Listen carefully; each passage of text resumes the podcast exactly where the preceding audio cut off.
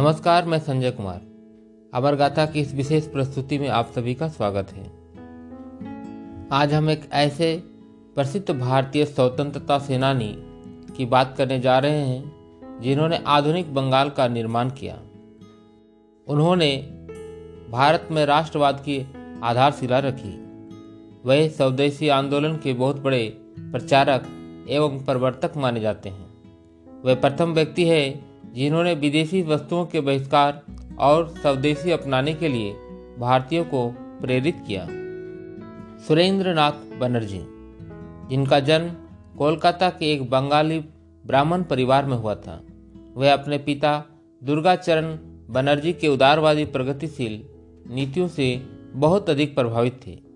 उनकी प्रारंभिक शिक्षा परिवार के पैतृक शिक्षण संस्थान हिंदू कॉलेज से होती है बाद में अठारह सौ अड़सठ में वे कोलकाता विश्वविद्यालय से स्नातक करने के बाद आगे की शिक्षा के लिए अपने दो मित्रों, रमेश चंद्र दत्त और बिहारी लाल गुप्त के साथ इंग्लैंड चले जाते हैं।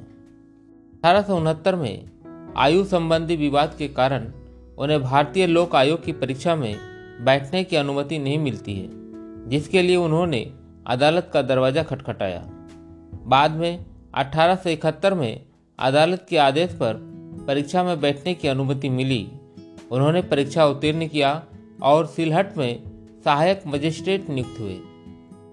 सेवा के दौरान उन्हें नस्लीय भेदभाव का सामना करना पड़ा और उन्हें सेवा से बर्खास्त कर दिया गया। इस फैसले के विरोध में वे इंग्लैंड गए, लेकिन वे सफल नहीं हुए। वर्ष 1874 से 1875 तक वे इंग्लैंड में रहे और वहाँ इंग्लैंड के दार्शनिक एडवर्ड बर्क और अन्य के कार्यों का अध्ययन किया। भारत लौटने पर वे Metropolitan Institute, French Church Institute और रिपन कॉलेज में अंग्रेज़ी के प्रोफेसर के रूप में अपनी सेवाएँ दी। 26 जुलाई अठारह सौ छिहत्तर को अपने साथी आनंद मोहन बोस के साथ मिलकर उन्होंने भारतीय लोक सेवा आयोग की परीक्षा में बैठने वाले छात्रों की सहायता हेतु भारतीय राष्ट्रीय समिति की स्थापना किया। इस समिति का बाद में भारतीय राष्ट्रीय कांग्रेस में विलय कर दिया गया। अठारह में उन्होंने द बंगाली नामक समाचार पत्र शुरू किया। जब लॉर्ड लिटन ने षड्यंत्र के तहत आईसीएस की परीक्षा के लिए भारतीयों की आयु 21 वर्ष से घटाकर 19 वर्ष कर दिया, जिससे भारतीय छात्र इसमें भाग न ले सके, उस समय सुरेंद्र नाथ बनर्जी ने इस निर्णय के विरुद्ध एक राष्ट्रव्यापी आंदोलन आरंभ कर दिया। उन्होंने इसके लिए अठारह सौ छिहत्तर में इंडियन एसोसिएशन नामक संस्था बनाकर राष्ट्रीय चेतना को जगाने का अभियान का शुभारंभ किया, जो बाद में इंडियन नेशनल कांग्रेस की स्थापना का आधार बना। इसलिए इंडियन एसोसिएशन को भारतीय राष्ट्रीय कांग्रेस की पूर्वगामी संस्था कहा जाता है। भारतीय स्वतंत्रता आंदोलन के सबसे लोकप्रिय नेताओं में एक सर बनर्जी ने वर्ष 1905 में बंगाल विभाजन का बचाव किया था।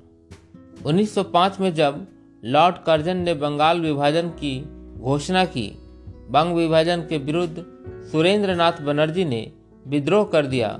सारे राष्ट्र में अपने भाषण और लेख के माध्यम से राष्ट्रीय चेतना की लहर पैदा कर दी। विरोध का नेतृत्व करते हुए सुरेंद्र नाथ बनर्जी को पुलिस की लाठी भी खानी पड़ी। स्वाधीनता संग्राम के समय नरमपंथी नेताओं के घटते प्रभाव ने सुरेंद्र नाथ बनर्जी को भी प्रभावित किया। 1909 में मार्ले मिंटो सुधार को उन्होंने प्रशंसा किया, जबकि देश के बड़े हिस्सों में राष्ट्रवादी राजनेताओं ने इस सुधार का विरोध किया। सुरेंद्र नाथ बनर्जी गांधी द्वारा चलाए गए सभी नए अवज्ञा आंदोलन से भी सहमत नहीं थे। 20 अगस्त 1917 को मॉन्टेग्यू मॉन्टफोर्ड ने अगस्त घोषणा प्रस्तुत किया।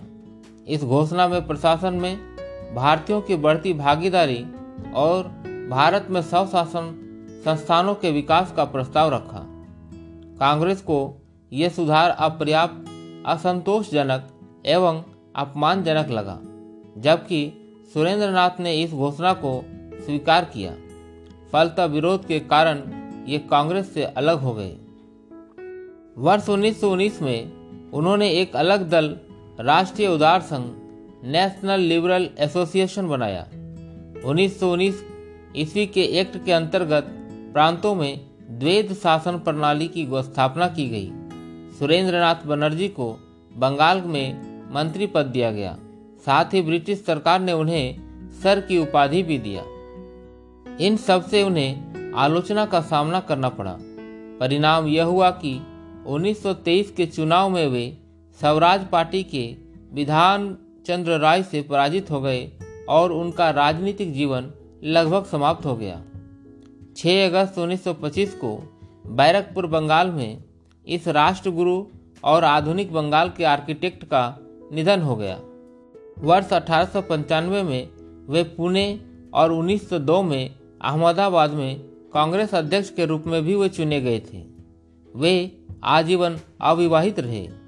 28 दिसंबर उन्नीस सौ तिरासी को भारत सरकार ने उनके सम्मान में एक स्मरणीय डाक टिकट जारी किया।